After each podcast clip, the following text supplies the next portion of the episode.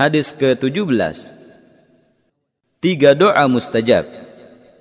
عن ابي هريره رضي الله عنه قال قال رسول الله صلى الله عليه وسلم ثلاث دعوات مستجابات لا شك فيهن دعوه المظلوم ودعوه المسافر ودعوه الوالد على ولده Dari Abu Hurairah radhiyallahu anhu ia berkata, Rasulullah shallallahu alaihi wasallam bersabda, tiga doa yang dikabulkan tidak diragukan lagi. Doa orang yang tertolimi, doa musafir yang melakukan perjalanan, dan doa orang tua kepada anaknya.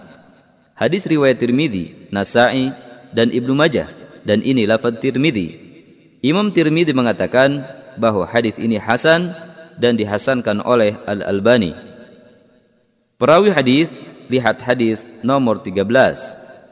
Beberapa faedah hadis ini adalah doa orang terzolimi mustajab meskipun ia orang kafir karena sesungguhnya Allah mengabulkan doanya sebagai cintanya akan wujud keadilan pada dirinya. Doa orang yang melakukan perjalanan mustajab. Oleh karena itu, hendaknya seorang musafir memanfaatkan kesempatan doa saat dalam perjalanannya.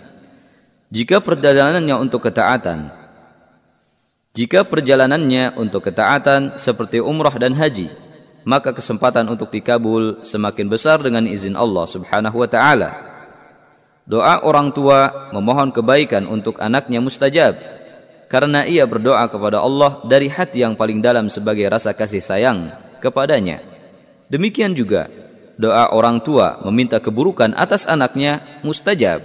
Maka hendaknya orang tua menghindari doa yang buruk kepadanya.